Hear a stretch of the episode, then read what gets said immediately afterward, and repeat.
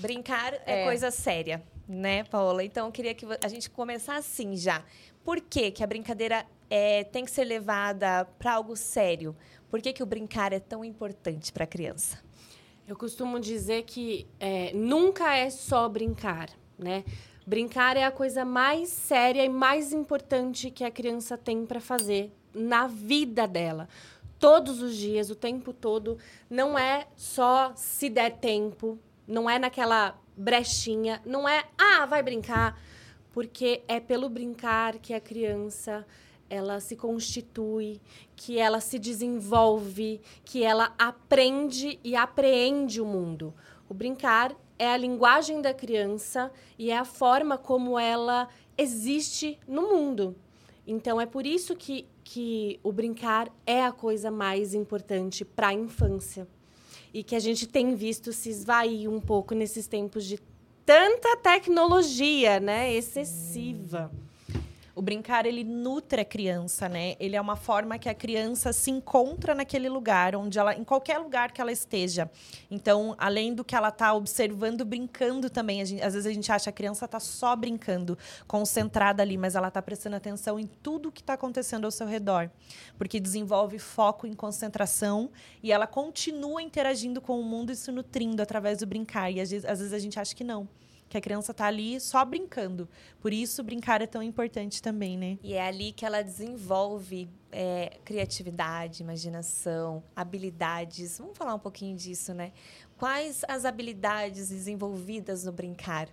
Todas. Todas. Tudo que a gente precisa, né? Porque eu costumo falar assim, é, nós, adultos, a gente já foi as crianças que brincavam, né? E está muito distante do que a gente é hoje. Então, a gente não lembra dessa complexidade e de tudo que acontece enquanto a criança está brincando. E a gente quer pular as fases. Então, a gente quer, por exemplo, que a criança pegue no lápis e saia escrevendo. Que a criança consiga ficar parada para fazer uma lição num papel, né? Mas a gente esquece como que ela chega até esse ponto. Como que ela se prepara para chegar nesse ponto? Então, uma coisa muito forte que eu trago no meu trabalho é a singeleza do brincar e, ao mesmo tempo, a potência. Então, por exemplo, quando você fala que desenvolve tudo, quais as, as habilidades, né?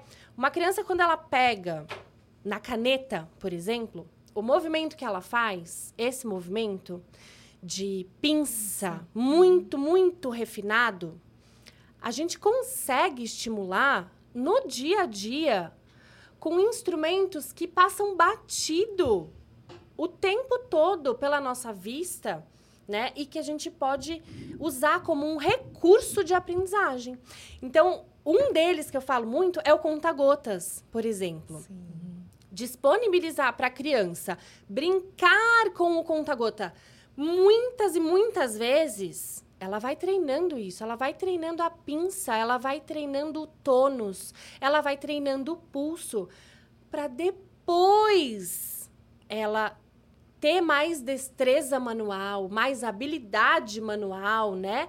Para aí sim pegar no lápis e conseguir fazer uma lição.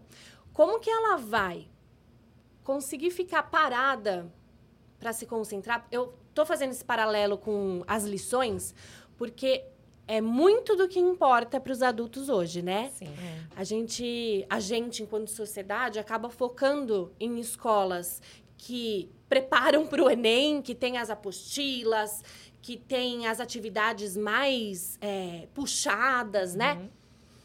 E, na verdade, a gente precisa preparar essa criança para chegar nisso. Então, como que ela vai conseguir ficar sentada, independente da escola, da atividade, se ela não conseguiu se concentrar no corpo dela, grandão, amplo, antes de focar no, no pequeno, uhum, né? Então, é, qual é a relação, por exemplo, de uma criança andando numa mureta para uma criança fazendo uma lição na folha? ela não vai conseguir ficar parada. Vocês já viram aquela, aquela criança que senta? Uhum. Mas ela não senta, ela não se encontra no corpo dela, ela não para. E aí, o que acontece? A professora reclama para a família. É. Ele não para, você precisa falar com ele, porque ele não tá parando. Só que ele precisa explorar o corpo dele, ele precisa usar o corpo dele para aprender a controlar esses movimentos e se centrar. Ele é. precisa dessa atividade de expansão, né? De poder pular, caminhar sobre uma mureta, subir ao contrário pelo escorregador, que é uma polêmica, né? Sim. Para daí conseguir focar no menor, né? Para ter essa concentração, conseguir ficar parado. Porque senão a gente acaba exigindo das crianças algo que elas não estão preparadas para nos uhum. dar. Elas não têm como nos dar, né? Exatamente. E a gente fala muito sobre isso, né? Crianças de primeiro setênio, elas precisam desenvolver outros sentidos. A gente acredita só ter cinco sentidos, visão, tato, olfato, paladar, audição. E as crianças têm outros sentidos que elas precisam desenvolver. Então, o movimento, o equilíbrio, a a lateralidade, o sentido vital do corpo da criança, né? Todos esses sentidos agregados numa criança que é menor, ela precisa dessa expansão, desse explorar livre, para ela entender onde ela está, em que espaço ela se encontra, o que, que ela está fazendo. Então, é trazer o movimento para a criança, para que ela construa sozinha o seu brincar. Exatamente. Né? Eu, eu recebo, assim, muitas... É... mães desesperadas, principalmente, né? É, com relação a isso, de a criança não tá se enquadrando nas expectativas da escola. Né? Veja, né? Desde muito pequenas, pequenas. muito pequenas, né? É, e assim, eu acho que esse excesso de tecnologia que a gente tem liberado na mão das crianças... Ele está sendo muito perigoso também por conta de descaracterizar a infância. O que acontece? É, as crianças não param. E é para elas não pararem, porque sim, elas são crianças. Sim. Elas precisam se mexer, elas precisam se desafiar. E aí, o que, que a gente faz? A gente, assim, a sociedade adulta faz o quê quando uma criança não para? Libera logo um celular, libera logo um tablet. É isso aí. É a chupetinha virtual, né? Pra que ela a fique questão... quietinha, não atrapalhe os Exatamente. Adultos. Exatamente. A questão não é a criança, né? Porque a gente fala, ah, as crianças hoje em dia... Tá... Criança continua sendo criança. A questão é o que nós estamos fazendo com elas, as expectativas e como que a gente está enxergando essas infâncias. E à medida que a gente entrega cada vez mais e mais e mais tecnologia na mão de crianças tão pequenas, a gente está descaracterizando essa infância. As infâncias. Por quê? É natural da criança tudo isso, né? A Maria Montessori, que é uma grande referência minha, ela falava que toda criança tem um guia interior. Uhum. E que esse guia é o maior professor da criança. O que, que isso significa? Que esse guia fala para essa criança o que ela precisa fazer para se desenvolver. Uhum. Subir naquela mureta, desafiar o seu corpinho, subindo pelo escorregador, né? É, mexendo, caindo, caindo levantando, se Sim. desafiando. É, e as crianças escutam esse guia interior, que é a sua maior autoridade. E o que, que nós fazemos? Ou a gente silencia esse guia... com essa chupetinha virtual que a gente dá na mão deles, ou a gente luta contra esse guia. Uhum. Então, o tempo inteiro a gente fala para as crianças, não vai fazer isso. O guia tá falando. Uhum. Fulano, faça isso que você vai desenvolver. Você vai desenvolver a mão, você vai desenvolver a coordenação, a percepção, a observação, o que quer que seja, né? Ele tá sentindo o que ele precisa fazer para se desenvolver. E a gente tá lá falando pra ele, não faz isso, você não vai fazer isso, você não pode fazer isso. Quando, na verdade, a gente podia permitir Sim. muito mais. Uhum. Mas a gente tá silenciando as crianças. A gente Através tá das telas e intitulando as crianças, né? Colocando o tempo todo como... Hã? O que, que aconteceu? Ah, tá, tá bom. Não, não tem problema, não tem problema. A gente não tem problema.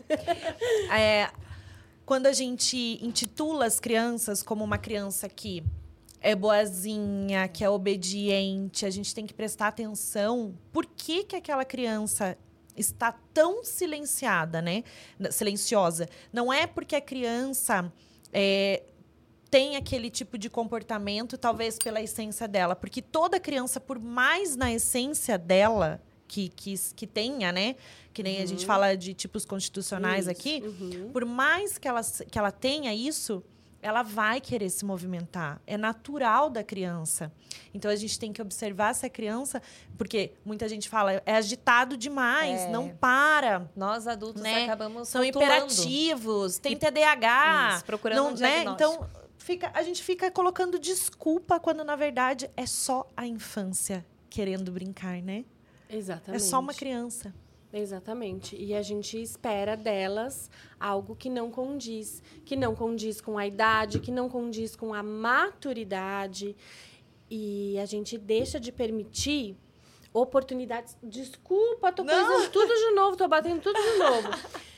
A gente deixa de, de permitir oportunidades no dia a dia de desenvolvimento, né?